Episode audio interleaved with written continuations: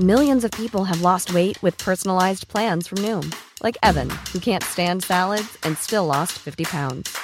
Salads, generally, for most people, are the easy button, right? For me, that wasn't an option. I never really was a salad guy. That's just not who I am. But Noom worked for me. Get your personalized plan today at Noom.com. Real Noom user compensated to provide their story. In four weeks, the typical Noom user can expect to lose one to two pounds per week. Individual results may vary. Ever catch yourself eating the same flavorless dinner three days in a row? Dreaming of something better? Well, HelloFresh is your guilt free dream come true, baby. It's me, Gigi Palmer. Let's wake up those taste buds with hot, juicy pecan crusted chicken or garlic butter shrimp scampi. Mm. Hello Fresh. Stop dreaming of all the delicious possibilities and dig in at HelloFresh.com. Let's get this dinner party started. Hiring for your small business? If you're not looking for professionals on LinkedIn, you're looking in the wrong place. That's like looking for your car keys in a fish tank. LinkedIn helps you hire professionals you can't find anywhere else, even those who aren't actively searching for a new job but might be open to the perfect role. In a given month, over 70% of LinkedIn users don't even visit other leading job sites. So start looking in the right place. With LinkedIn, you can hire professionals like a professional. Post your free job on linkedin.com slash people today. Medkänsla för, ja, prestation. Ja, ord som medvetenhet, sårbarhet, empati och medkänsla. Det låter kanske inte direkt som fokusområden i en affärsplan, eller vad säger du, Ann-Sofie? Nej, precis. Och om man tänker, ska allting handla om att göra affärer? Men, men det är ju bra när det både leder till att må bra och, och göra bra, så att säga. Och eh, McKinsey har genom några av sina studier identifierat de här förmågorna som helt centrala för att ledare ska kunna verka effektivt ja, men såväl i kristider men även för att kunna ta sig och organisationen framåt i en ständigt föränderlig värld. Mm, intressant. Och det är ju så, medkänsla har visat sig vara viktigt såväl för välmående och för att vi ska både hålla och utvecklas i arbetslivet. Framförallt i turbulenta tider, som det känns som det är nästan hela tiden, tycker jag just nu. Vi ska lyssna på ett avsnitt om det här ämnet idag och känna att det är minst lika aktuellt just nu som det var för fyra år sedan och även framöver.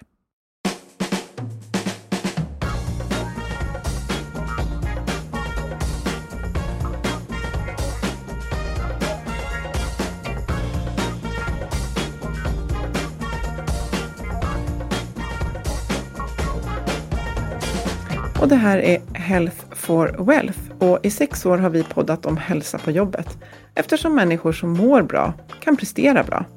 Och för att må bra behöver vi goda samarbeten, rätt resurser, handlingsutrymme och trygga ledare som har tid att leda. Och i podden tar vi med hjälp av våra gäster ett helhetsgrepp på hälsan på jobbet. Vi är Ann-Sofie Forsmark, jag är hälsostrateg, ledarskapskonsult och driver organisationen Oxigroup. Och Boel Stier, copywriter och kommunikatör. Varje vecka delar vi inspiration, idéer och tips för ett bättre och mer hållbart arbetsliv. För dig som är chef, ledare, jobbar med HR eller är medarbetare.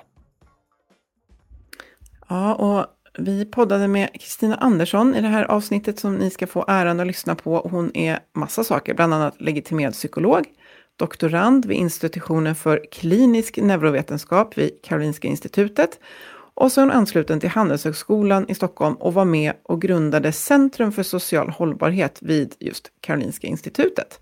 Mm.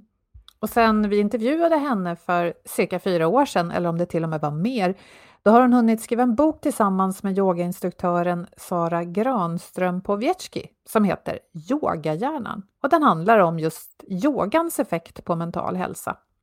Kristina har också skapat en app som heter Compassion Lifestyle och där finns det övningar för dig som vill testa det här praktiskt. Och en annan sak som vi tycker är fint att nämna är att hon har tagit fram program som bland annat heter Självomsorg för vårdpersonal och som man kan hitta via 1177 i regionerna ute i vårt avlånga land. Trevlig lyssning! Välkommen Kristina! Tack! Om man skulle ha en arbetsplats som präglas av compassion, hur, hur skulle den arbetsplatsen vara? Ehm, jag tänker så här, det finns ju vissa, vissa riktlinjer man kan sträva efter och definierar man compassion som att det är ett förhållningssätt till andra människor där man uppmärksammar att de har det svårt och sen att man har en motivation att vilja minska det. Så, så kan man ju liksom Dels kan man stärka, eller man kan börja titta på vad är det som, vilka är våra drivkrafter här? Hur beter vi oss mot varandra? Hur mycket bryr vi oss om varandra? Så att ehm, det, så kan man bygga det på ett individplan och det är ju studier vi har gjort.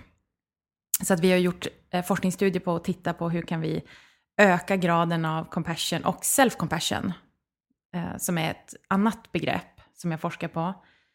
Och eh, sen kan man ju också titta på systemfaktorer som också stärker upp i en organisation utifrån, så att inte allt hamnar på individen.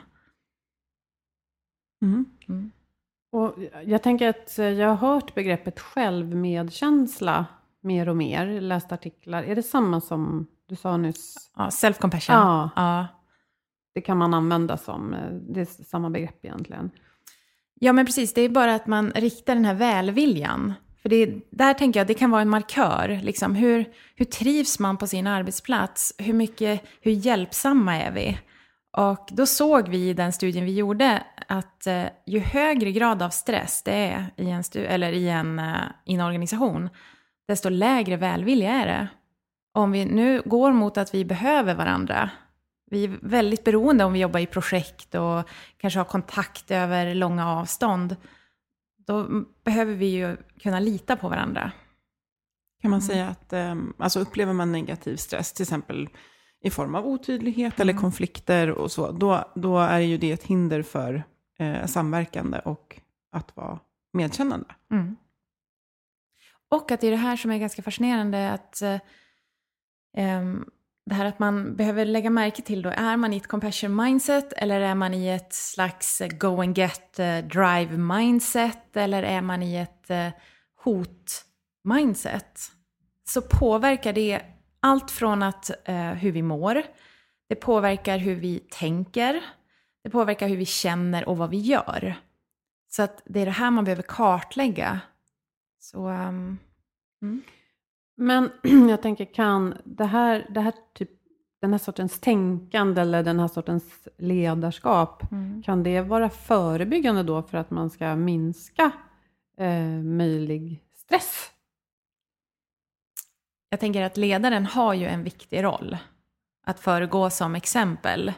För att vi, det är ju så i utvecklingspsykologin, men det kan vi ju se, vi, vi ser ju vad, vilken värdering har företaget. Så att compassion eller medkänsla tycker jag också kan betraktas som en, ett val. Vilka värderingar vill vi ha? Och sen att man faktiskt börjar efterleva dem.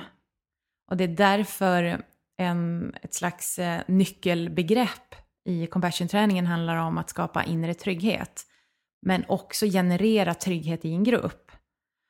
Och då har man ju sett i att oftast när vi är livrädda eller känner oss hotade eller väldigt målinriktad, då kan ju en sån värdering som medkänsla och bry sig om, det, då står man sig själv närmast. Det är ju vanligt att man hör. Därför behöver man verkligen träna det här och vi har sett effekter då på att det faktiskt kan, man kan träna och bygga om hjärnan.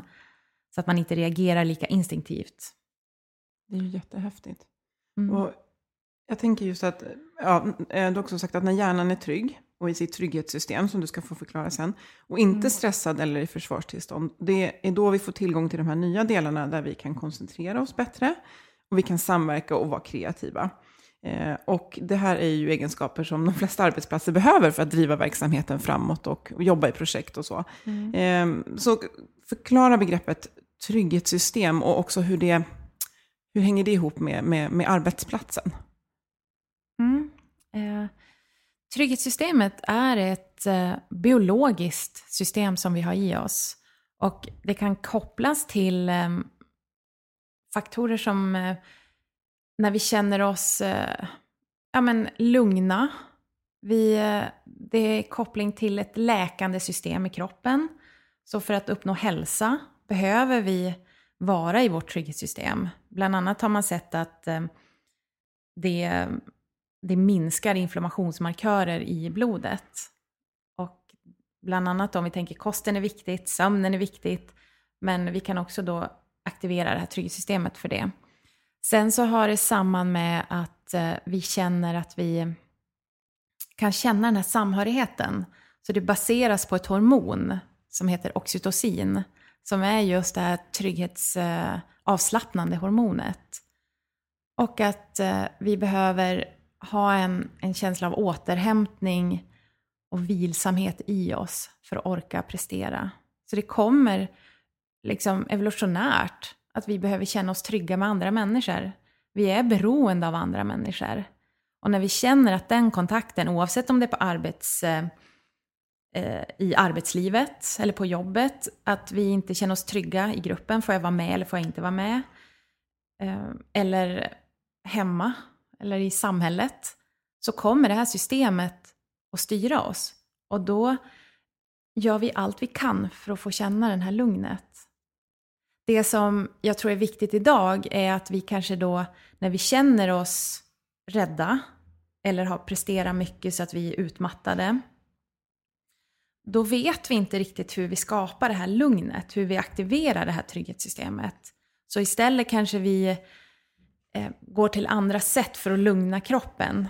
Och eh, för om vi kopplar till din fråga på arbetsplatsen, mm. hur ska vi liksom hitta det här där?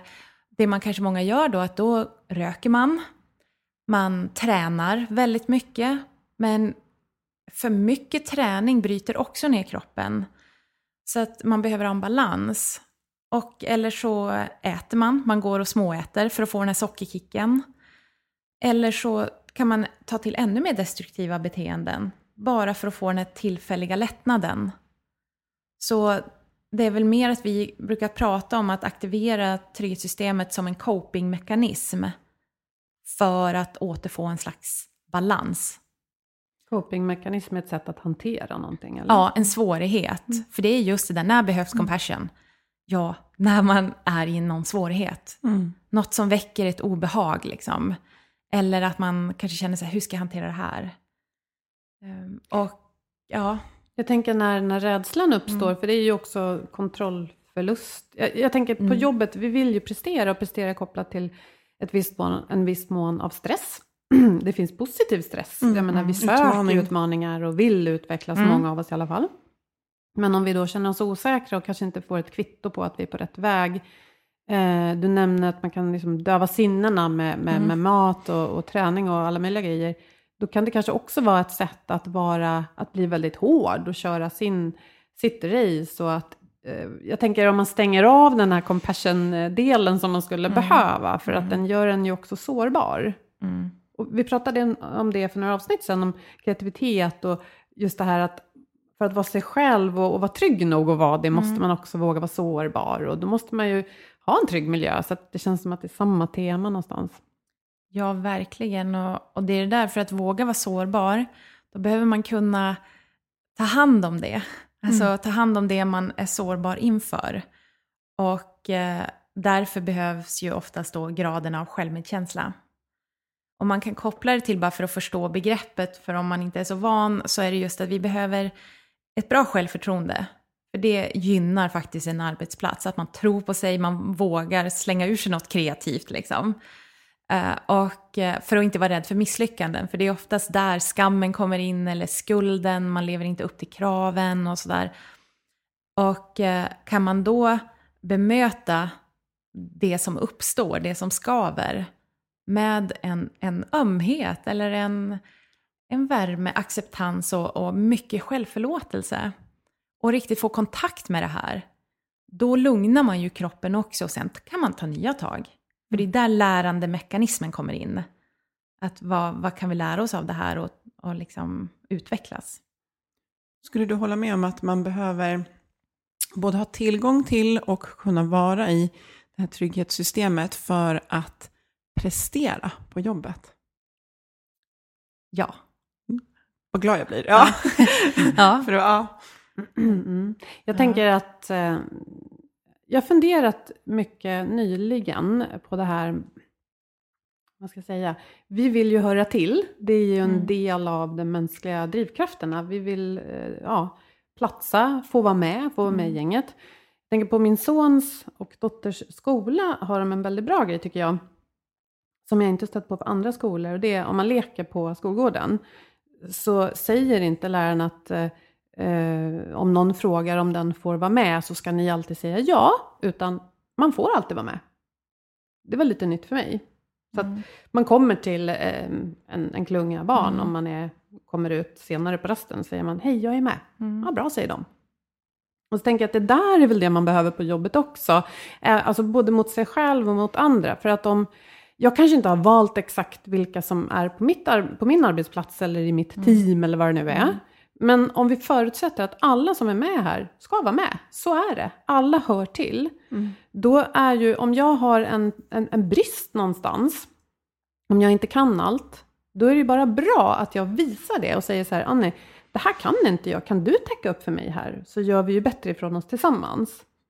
Ehm, Jag ser det lite grann som en, en spegling av det här skolgårdsexemplet, att det ska vara självklart att kunna prata om det som vi inte kan bidra med för att kunna bidra med det vi kan bäst. Mm. Funkar den bilden för er eller i det här sammanhanget? Mm. Den, är ju, den är ju vacker. Eh, Det, jag- det jag kan tänka på att ibland så är det, blir det lite så här att den här känslan av att alla ska få vara med eller alla ska mm, liksom lyckas och så. Och en, mycket med compassion-träningen handlar ju också om att när man misslyckas eller när det inte går bra eh, och att vi behöver kunna ta hand om det. Så att jag vet att en del ofta säger så här, men nu ska vi bara ha det bra på arbetsplatser. Och så är det inte. Utan just den här modellen som vi pratar om, att vi har olika system. Att eh, trygghetssystemet är ju liksom en del i det hela. Vi behöver också ha tillgång till, som, som ni båda nämnde, just det här prestation. Men det är ju compassion-träningen eller att lära sig det här compassion-mindsetet bidrar ju till att du kan prestera optimalt under livets oförutsedda händelser. Det är ju liksom, det är ju där strategin är. Och, och att det finns alltid en grad av stress och hot i våra liv. För vi kommer att bli sjuka, vi kommer att kanske hamna i svårigheter. Så att det är mer kanske som en reaktion på jag gillar verkligen det du säger om inklusion. Att man faktiskt handlar om att vi alla är människor.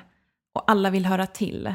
För det kan ju ta bort någon slags eh, hierarki. Att man liksom, ja men man möts människa till människa. I en, i en ödmjukhet. Men, eh, men jag tänker också, nu tappar jag tråden Du, lite. du säger egentligen, det tycker jag är väldigt Ja. bra, det går inte alltid. Nej, men precis. Och jag, exakt. Och, och det är väl det som jag tror är viktigt. Att eh, det, jo, jag skulle säga om lyckoforskningen, det var det. Just det, att det gick ju upp en, en i historiskt, om man tittar på psykologins utveckling, så var det ju ett tag att vi bara skulle liksom vara plus fem, alltså positiv psykologi. Hitta dina styrkor. Och vi skulle bara uppmuntra styrkor. Men har man inte en strategi för att ta hand om sina svårigheter, möta den där ångesten eller det som skaver, obehag eh, när man hör ens kollega skicka något eh, mejl eller sådär, då, då kommer vi liksom att blockera det. Som du- du var inne på, så här, hur, hur blockerar man eh, när man inte kan ta in sårbarhet eller andras, eh, eller när man inte kan visa medkänsla. Och eh, då, då kan man inte heller nå den här glädjen. Alltså, och- Hela spannet Hela måste spannet, finnas. Ja. precis. Och det är där jag tror det här kommer in. Och det var det som gjorde att jag, först var jag intresserad av lyckoforskning. Utifrån att jag hade eh, just studerat sociologi, sett de samhällsförändringarna som var i samhället. Och också en bakgrund som eh, ekonom. Att försöka se hur förstår man marknaden, hur förstår vi samhället. Men det är också så här att om vi ska maximera lönsamhet på marknaden, samhället ska maximera någon slags eh, välvilja och funktion. Hur maximerar man lycka som individ? Och då var det så här, det räcker inte att bara pusha någon, utan det är så här, hur lär du någon att hålla om sig själv när det blåser? Och få balans mellan att kunna läka sig själv, men ha modet, och då sa ju ni båda två, sårbarheten att sträcka ut en hand och be om hjälp. Men kanske inte förvänta sig att hjälpen finns, men våga ändå. Liksom. Mm, precis, inte bara det här checka, glada, utan faktiskt. Och det här, det här känner jag igen, så här, det får inte vara, eh, det måste vara positivt. Så här. Ja, absolut, det är jätteviktigt om vi ska liksom stanna upp och reflektera och göra någonting nytt. Men, men vi vet ju att hela spannet finns. Vi vet att liksom, livet har, ja, det, det, ja, som sagt, det är hela spannet. Ja. Och att, att eh, det kanske kan bli någonting jättepositivt av att just ge ett verktyg eller rusta för. Eh, att ta hand om sig själv. Eh, och, och det måste man ju göra i första hand för att kunna ta hand om andra. Så. Jag tänker just att vi, vi, vi nickar och, och vi hakar på det här och jag tänker just att det, det, och vi, vi har ju varit försiktiga, fast vi säger ju mjuka saker och hårda saker. Och det här skulle man ju direkt hålla upp som en väldigt mjuk del, men, men vi har också landat i att det, det är en förutsättning för att prestera, vilket alltså är en förutsättning för eh, lönsamhet och, och produktivitet. Men eh, hur, hur skulle man kunna börja praktisera det här? För jag vet att du är mycket inne på just huret. Ehm, hu- på, på en arbetsplats där det liksom, ja, där det, där, det, där det är som det är på en arbetsplats. Alltså det, ja, eh, det är projekt som ska drivas och det är lönsamhets eller produktivitetskrav. Och så känner man att ja, men det här behövs. Men, men Det vad- finns konflikter, Ja. det finns eh, maktstrider, det finns oro för kanske att bli av med jobbet under en förändring. Så hur använder man det här? Ja, Mm. Och jag tror då att ett, ett steg kan ju vara att för sig själv i sitt eget liv, att försöka få tillgång till sitt trygghetssystem.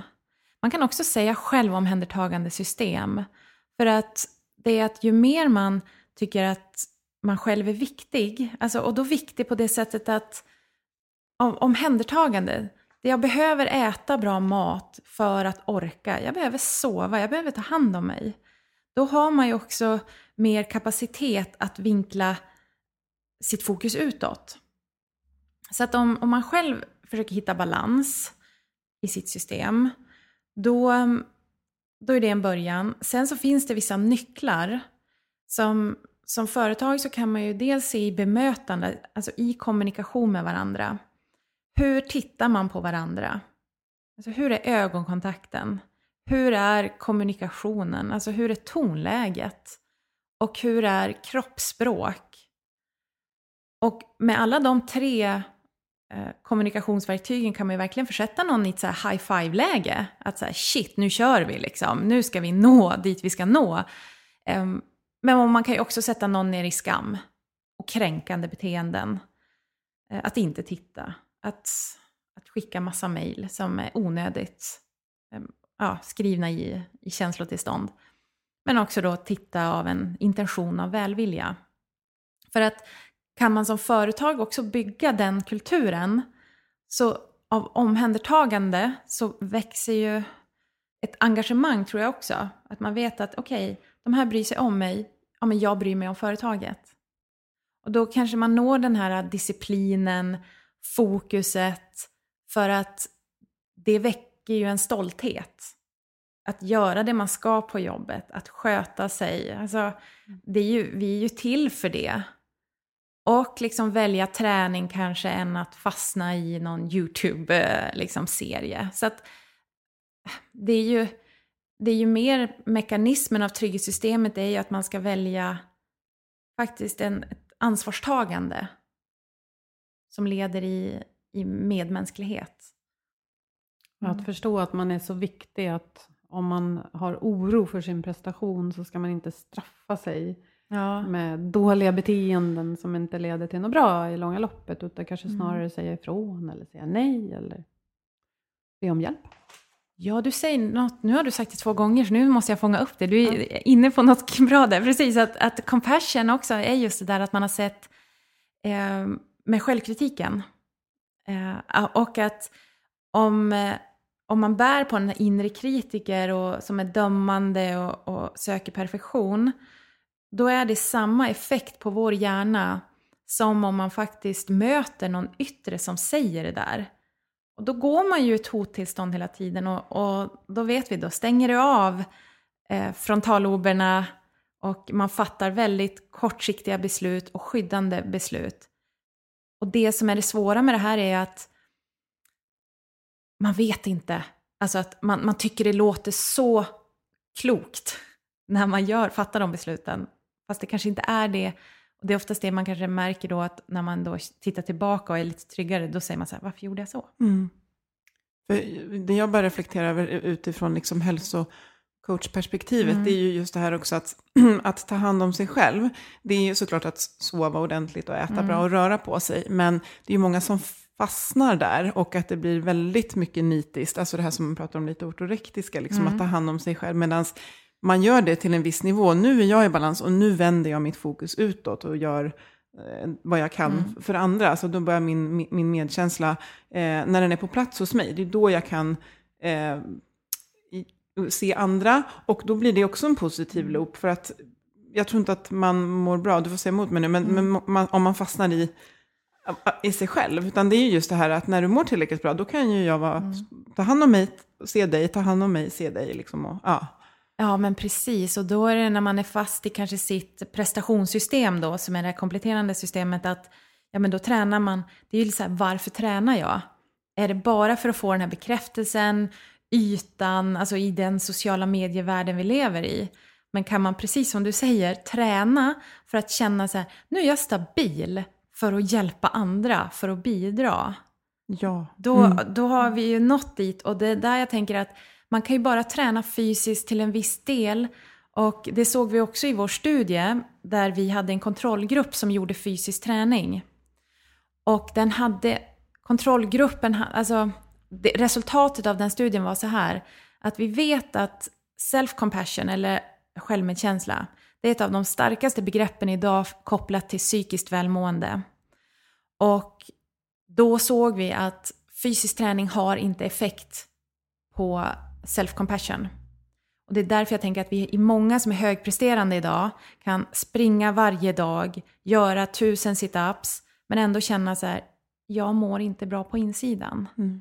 Så att det är att få den här balansen mellan att träna fysiskt för att det, det bidrar till god hälsa, men också den inre mentala och psykologiska hälsan. Och där har då compassion-träning, eh, eller liksom utvecklande av ett compassion mindset, eh, sett väldigt goda effekter, både när det gäller olika diagnoser eh, inom psykologin. Kan inte du berätta om den här studien? Vad, vad, vad var det för studie? Och... Ja, men det var samma studie som jag nämnde tidigare när man såg då på individnivå just med stressen i en, i en organisation är kopplad direkt till sambandet mellan hjälpsamhet till andra. Men det är också kopplat stress och eh, eh, självmedkänsla. Att ju mer stress du har desto mindre eh, self-compassion. Mm. Så det är som, man kan säga att self-compassion är en buffert mot stress. Mm. Så mm. Och det, är super, alltså det är superintressant. Det, det, det, är så här, det låter så, så logiskt, men jag tycker det där är jätteintressant och det kanske är forum för ett, ett annat avsnitt. Men just det här att man, jag ska ta hand om mig själv och man kanske inte alltid eh, lägger till rätt aktivitet, utan det kan faktiskt vara att öva eh, med eh, självmedkänsla för att kunna vara medkännande med andra, snarare än eh, ett till gymkort. Alltså lite så. Ja, verkligen. Och jag tänker att det, och vi var inne på den här självkritiken också, att då pressar vi oss ännu mer så att vi försöker göra alla förändringar mot hälsa i vårt hotsystem. Och då låser sig ju kroppen. Och då går det inte att komma till någon läkande eller må bättre om vi är i vårt hotsystem. Utan det är därför det är så, så viktigt att försöka eh, via att göra kroppen mjuk och lugn på olika sätt, att, att vara uppmärksam på spänningar. För vi är ändå, när vi nämnde positiv stress, alltså det är ju jättebra också. Men det är just den här återhämtningen. Så att vi, vi är noga med det. Liksom. Och då tror jag att när hjärnan är trygg och mår bra, då kan vi göra underverk. Och jag tror på en samhällsnivå, även som företag, då är det ju så här att vad, vad är vårt mission? Och, och då kan man ju också säga så här, ja, vi, vad är det vi ska erövra? För det är ju det här go and get, det har vi ju sen savannen. Så det är ju inte konstigt, men vi kan väl go and get the good stuff liksom. alltså, typ Tillsammans. så, ja, Ja. typ tillsammans. Och inte tänka att så här, ja men då blir det på bekostnad och vi ser ju andra krafter som växer idag, som kanske är inte så eh, compassionate. Men vi kan ju tolka och förstå det beroende på vilka eh, liksom mindsets vi är i. vi själva är. Mm. Mm, precis. Mm, det finns många hotbilder och många rädsloreaktioner just nu. Verkligen. Och har man inte tillgång till att göra hjärnan trygg, då vill vi ju inte vara närvarande heller om vi pratar mindfulness. För det är ju ologiskt. Det är ganska bra att ta till alla dessa tekniker vi kan bara för att liksom, drömma oss bort om vi är i ett obehag. Och det är därför vi oftast letar och bokar en resa eller sitter och fantiserar om vad vi ska beställa på nätet. Liksom. Men kan vi vara mindful med ett compassion-intention, då, då är det bättre att vara närvarande. Mm. Mm. Kanske också att se på sin omvärld då med snarare, eh, se om jag får det rätt, medkänsla än empati. Att inte känna sig över, eh, översvallad eller att man drunknar i vad ska jag säga, dåliga omvärldsnyheter eller oro för hur det ska gå för mig på jobbet utan att försöka se det. För jag tänker att medkänsla verkar lite mer handlingskraftigt också. Ja, man har sett i hjärnstudier att det finns en skillnad mellan, om vi tänker definitionsmässigt då, att jag kan ju se någon som behöver hjälp och så kan jag vara jätteempatisk och bara gud vad synd det är om den och sen mår jag lite dåligt. Men skillnaden om jag tränar compassion är att jag ser, lägger märke till det och sen aktiveras motocortex som är här, alltså, och det är vårt rörelsebeteendesystem. Alltså premotocortex aktiveras så att jag är, det leder till en aktiv handling. Och det är det också som är en skillnad. Som Snacka, är, ja. Snacka om att vårt samhälle behöver, alltså, Mm. behöver den här att vi går till, gud vilka hemska nyheter som jag precis scrollade Mm. igenom, äh, bokstavligt talat idag. DN har en, eh, den här fredagen en jätte men så dramatiska bilder och eh, Mm. eftersom jag skulle träffa dig så var jag inne på det här med att jag, det liksom gör ont i kroppen. Mm. Eh, men, men eh, om det sätter igång att jag faktiskt gör någonting aktivt, det är ju Mm. det är då vi förändrar världen. Liksom. Så. Ja, för det är ju självklart att man blir rädd när man ser saker. Det är ju vårt system, vi är gjort för det. Och sen börjar man tänka på liksom hur man kan ja, men göra sig trygg eller söka trygghetsmarkörer. Det gör vi. Och jag tror också för att ibland kanske man också känner så här, men det där ansvaret som läggs på mina axlar, jag orkar inte. Och då blir det ju lätt det här, men vad kan väl jag bidra med? Det är liksom, och sen stannar man där, vilket det ofta gör. Men då kallas det eh, compassion satisfaction, eller välbefinnande. Och det kan man då uppmärksamma, så två aspekter, att man, man kanske känner sig, vart vill jag bidra? Och sen börjar man lägga märke till om man gör något gott för någon. Och sen lite markerar man det för sig själv. Inte för att liksom och boosta upp sig, men ändå lite så här att ja men det här gjorde du bra, det här var gott. Och sen kan man, när man kanske känner sig ensam i att ja men ska jag vara den som gör allting nu då? Liksom? Då agerar man ju lite utifrån det här hot igen. Mm. Och då kan man också igen börja se, nej men det finns faktiskt andra som bidrar också. Och det igen gör att vi vet också det att om hjärnan tror att man är ensam, då blir det också ett stresspåslag. Medan ju fler vi är, är liksom, och samhörighetskänslan, då minskar det. Så att man kan liksom, man kan boosta upp sina compassion-handlingar också. Mm. Intressant. Mm. Ja, vi skulle ju kunna prata hur Ja, länge som verkligen. helst. Ja, men jag tänker just om någon Mm. sitter och nickar och tänker just så här, okej, jag är på jobbet och vad skulle jag kunna göra? Jag älskar såna här grejer som är så små, f- men blir så stora just för att man kan göra dem typ på en gång. Ehm, så vad kan man göra? En, för du pratade om att man ska liksom börja med sig själv, men om jag skulle vilja liksom påverka, jag känner så här, men jag är, jag är ganska självmedkännande, men nu vill jag påverka Boel, eller den här gruppen jag sitter i på jobbet. Vad kan man göra? Alltså, dels kan man, alltså det räcker ibland att bara så här ha en intention och liksom visa den här värmen och vänligheten till någon. Och sen kan man ställa en fråga om man ser att, att Boel, du skulle behöva någonting. Alltså så här, kan, jag, kan jag hjälpa dig med något? Kan man göra. Sen kan man ju faktiskt också sprida den här äh, alltså atmosfären av att notera när andra kanske har det svårt. Det är där det behövs. Liksom. Funkar det, då, då kanske man inte liksom behöver vara där och grotta. Liksom. Utan det kan ju vara att visa compassion kan ju vara liksom att ge en stabilitet till någon. Eller liksom. Mm. Mm. Säga att man finns. Om det är så att man behövs. Ja, Mm. att, ehm, ja, så att det är lite olika. Jag tror att man kan ställa sig frågan lite grann så här, men vad är, vad är compassion för mig liksom? Eller vad, vad, hur vill jag vara och vad vill jag bidra med? Det är inte svårare än så heller. Det är liksom, jag tror att börjar man liksom tänka kring det så ser man det. Jag tänker på en sak. Vi, Mm. När vi började podda, jag vet första halvåret tror jag, så landade vi ofta, och vi gör det fortfarande idag, ofta i att, men gud, allting handlar om kommunikation. Vi har suttit här och nickat åt varandra och sagt Mm. det många gånger. Och nu känner jag liksom ett skifte, att det här, jag börjar säga för mig själv också, och vi till varandra, att det handlar ju så mycket om hur vi beter oss mot varandra. Det är också kommunikation, Mm. men det är lite tydligare. Det är inte bara så vad man säger och sen säger tillbaka, Mm. utan hela bemötandet, hur vi, som, hur vi vill vara som du sa. Mm. Och det kanske kan räcka med att man tar en sån diskussion på jobbet. Ja. Hur vill vi vara mot varandra här?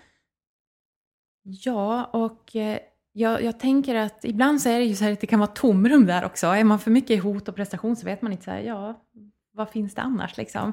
Och då, eh, så att ni är ju inne på rätt spår, så här, ge, ge lite så här compassion-checklista.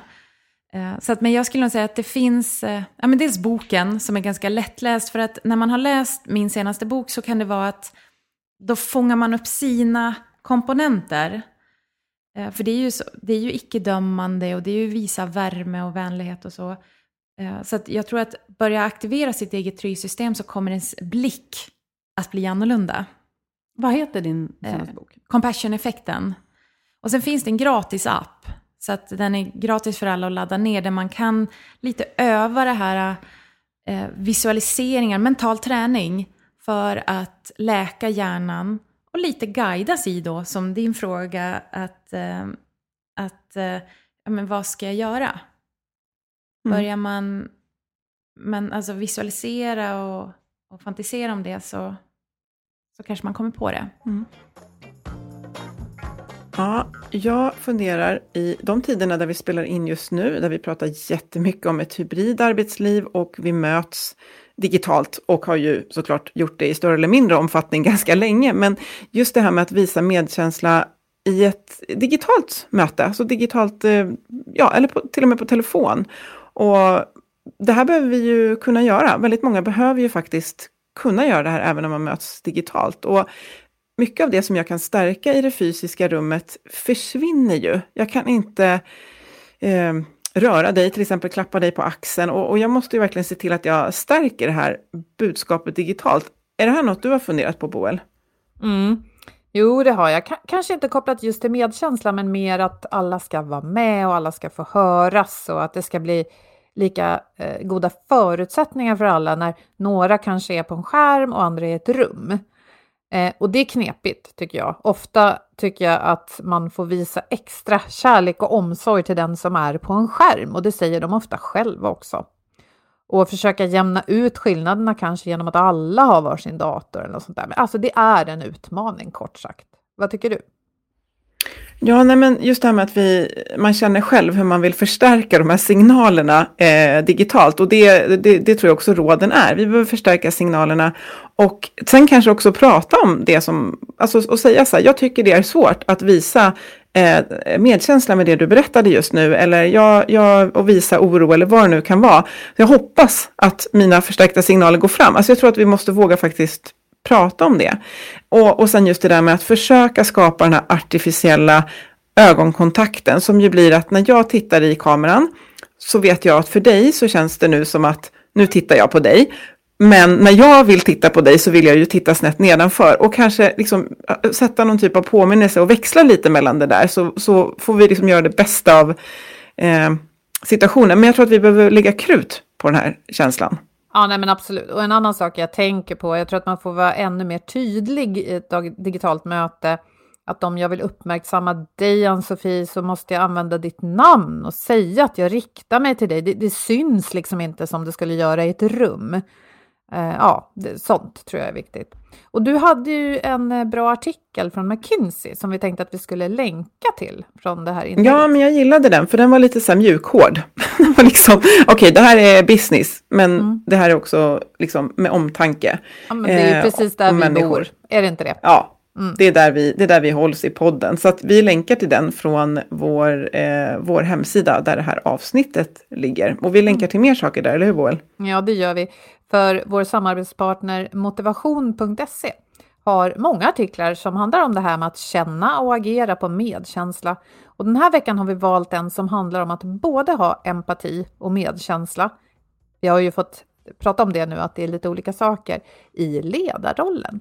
Så vi länkar till den också från det här inlägget i din poddapp eller på vår hemsida beroende på var du befinner dig. Så kan du läsa mer. Ja, och med det så hoppas vi att ni tar hand om er, tar hand om varandra. Vi tackar våra samarbetspartners motivation.se och Agda Media för den här produktionen. Följ oss jättegärna på LinkedIn, LinkedIn, LinkedIn kan det också heta. Eh, och kommenter- LinkedIn, det är när man är där. Och kommentera våra inlägg så vi får prata mer och säg hej och så hörs vi om en vecka igen. Må så gott. Hej då!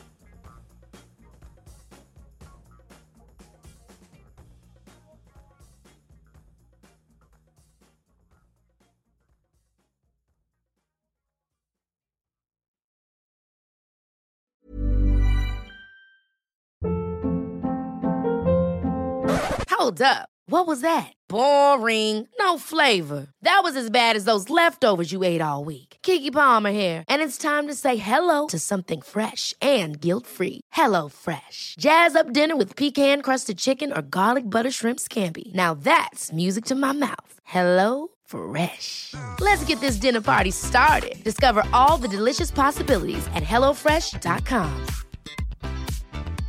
Even when we're on a budget, we still deserve nice things. Quince is a place to scoop up stunning high-end goods for 50 to 80% less than similar brands. They have buttery soft cashmere sweaters starting at $50, luxurious Italian leather bags, and so much more. Plus, Quince only works with factories that use safe, ethical, and responsible manufacturing. Get the high-end goods you'll love without the high price tag with Quince. Go to quince.com/style for free shipping and 365-day returns. Imagine the softest sheets you've ever felt. Now imagine them getting even softer over time. That's what you'll feel with Bowl and Branch's organic cotton sheets. In a recent customer survey, 96% replied that Bowl and Branch sheets get softer with every wash. Start getting your best night's sleep in these sheets that get softer and softer for years to come. Try their sheets with a 30-night guarantee. Plus, get 15% off your first order at bowlandbranch.com. Code BUTTERY. Exclusions apply. See site for details.